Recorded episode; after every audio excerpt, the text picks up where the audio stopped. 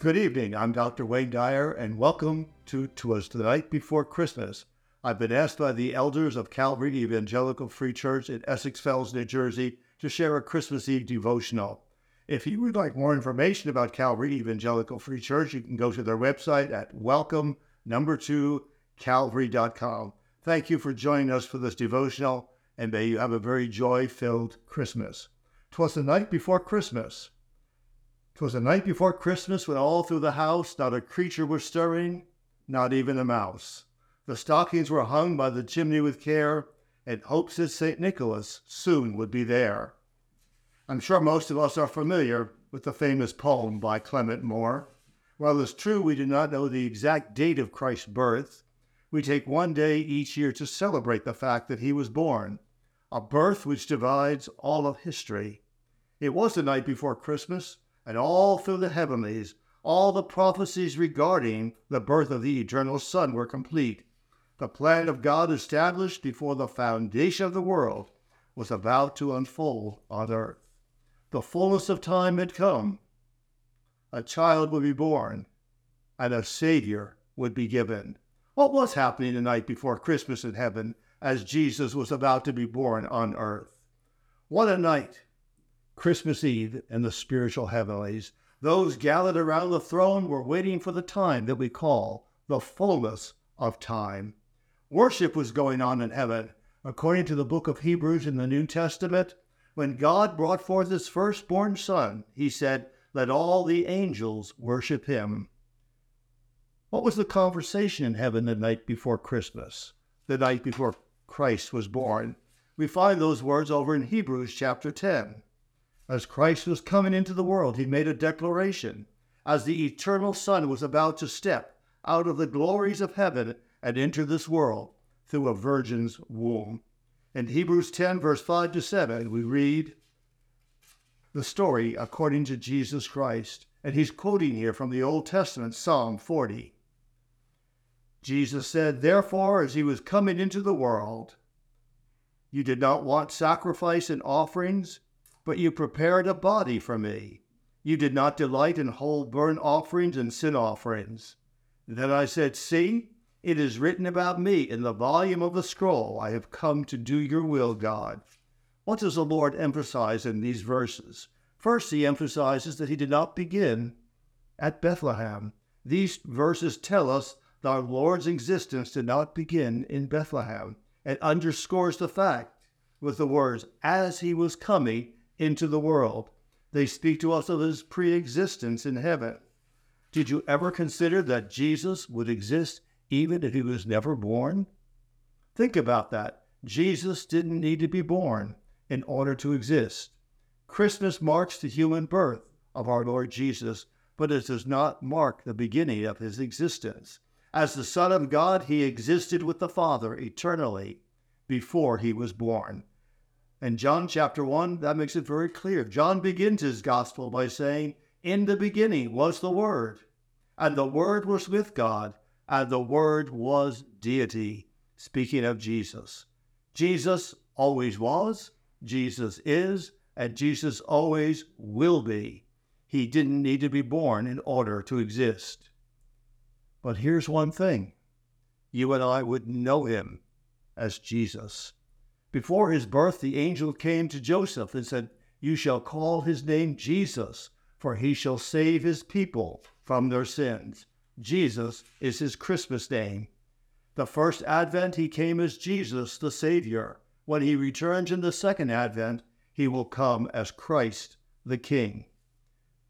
The Gospel of John in chapter 1, verse 14 assures us that the Word became flesh the Word who was God became flesh and dwelt among us. And we have seen his glory as the glory of the only begotten of the Father, full of grace and truth. Our Lord did not begin at Bethlehem. The second person of the Trinity had no beginning. And that is why Jesus declared himself over in John chapter 8 before Abraham was, I am, using that great eternal name of God, I am, describing his existence forever. Throughout the Old Testament, we're giving signs or markers about the Messiah who was to come. These markers or prophecies all refer to an individual, single person. The Old Testament was basically saying, here's how you will know the Messiah when he comes. Think about the sign that was given to the shepherds. This shall be a sign unto you. You shall find a babe, wrapped in swaddling clothes, lying in a manger. A baby, wrapped in swaddling clothes, lying in the manger. Those were the signs given to the shepherds. There are literally hundreds of prophecies about Jesus Christ in the Old Testament. One scholar gives us a list of 456 prophecies.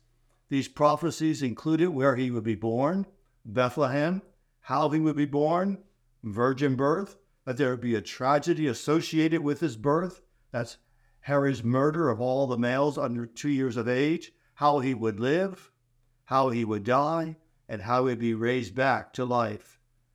Many of these are mysteries, but they all remind us of one important fact that Christmas marks the human birth of Jesus.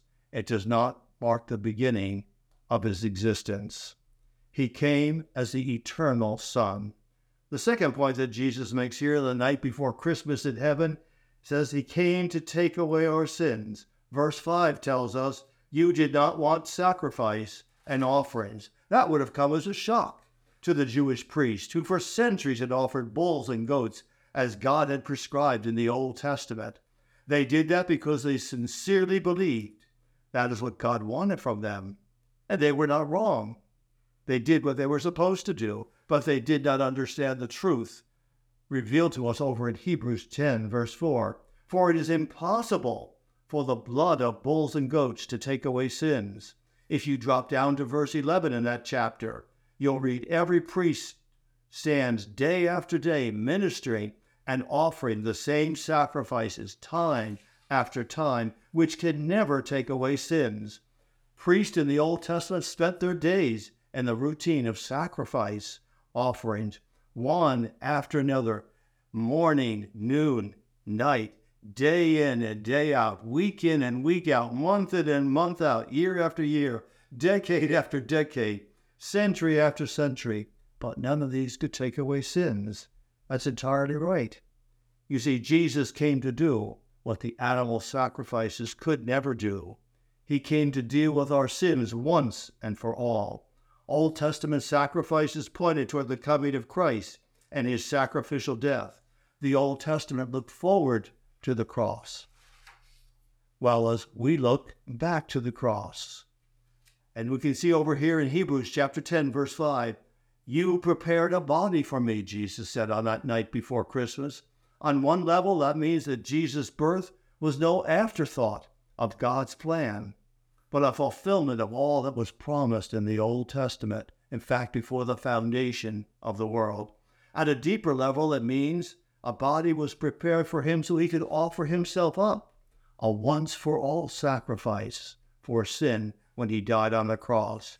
Just as the lamb was prepared for sacrifice, Jesus came as the Lamb of God to take away our sins. Is it any surprise then that the Lamb of God was born in a stable? He came as the eternal Son. He came to take away our sins. And thirdly, he came to do God's will. Here we read on the night before Christmas, Jesus saying to the Father, I've come to do your will. Christ came into the world knowing his purpose from the beginning, perfect and complete obedience even unto death, death on the cross.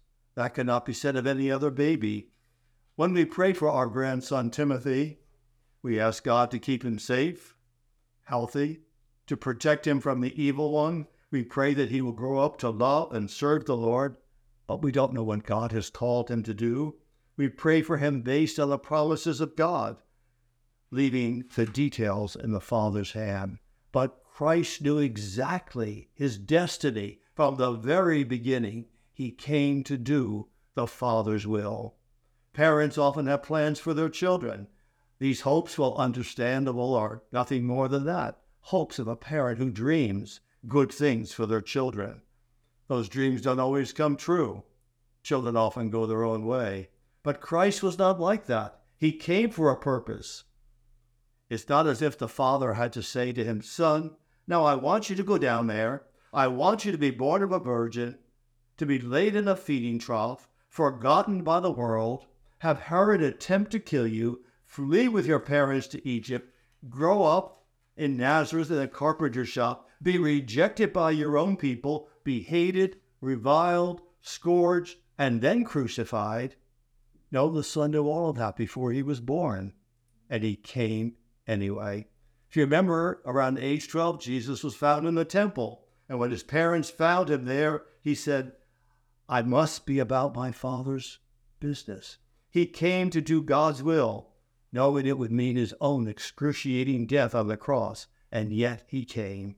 Christ came with a definite purpose to do God's will. He fulfilled that when in Calvary love he died on Calvary, bearing the sins of the world. That's the ultimate meaning of the proclamation we find over in Luke 2. For unto you is born this day in the city of David, Bethlehem, a Savior who is Christ the Lord. Christ came to die. Nothing else could explain his birth. He perfectly fulfilled God's will when no one else could do it. He died as a man, and yet as God, he bore the sin of the world. No one else could have done what Jesus did. No one else was qualified. No one else was willing. No one else was available. I'd like to tell the story about Tsar Nicholas I of Russia. It seems that the Tsar had a good friend who asked him to provide a job for his son.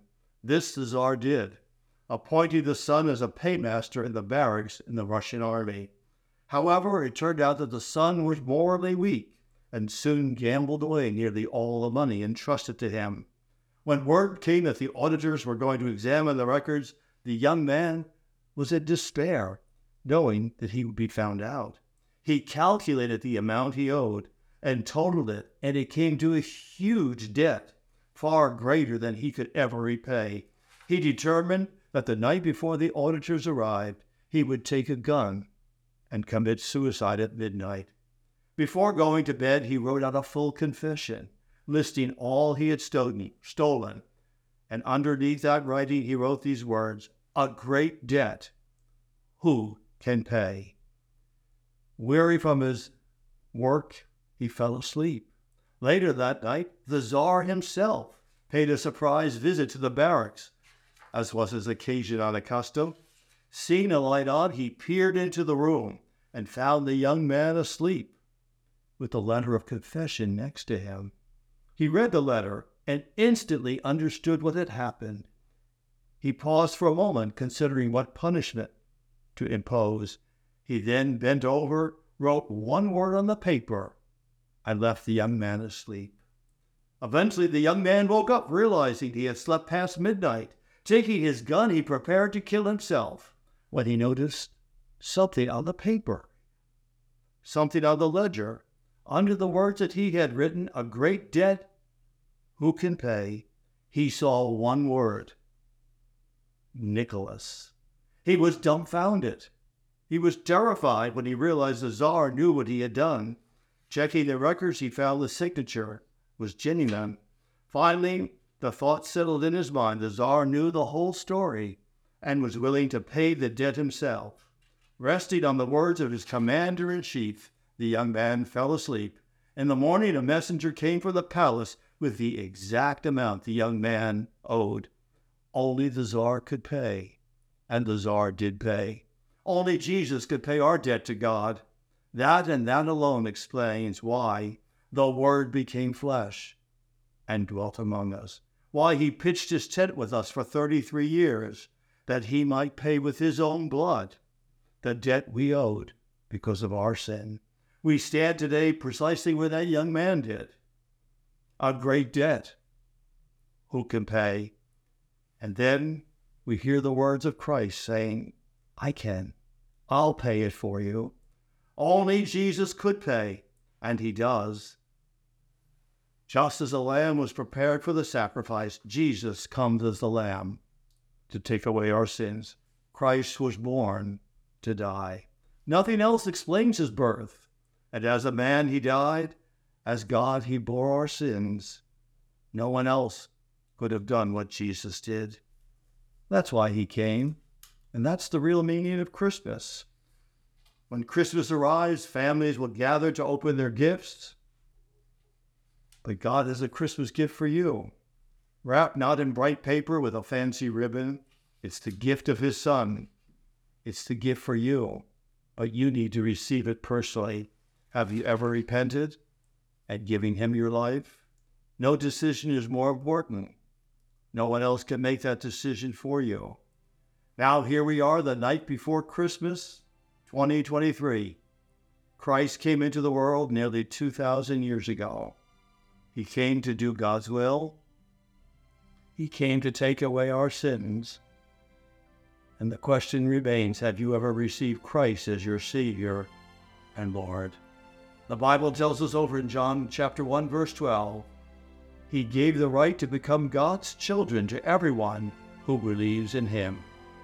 The Holy Spirit invites you by faith and repentance to become a new creation in Christ.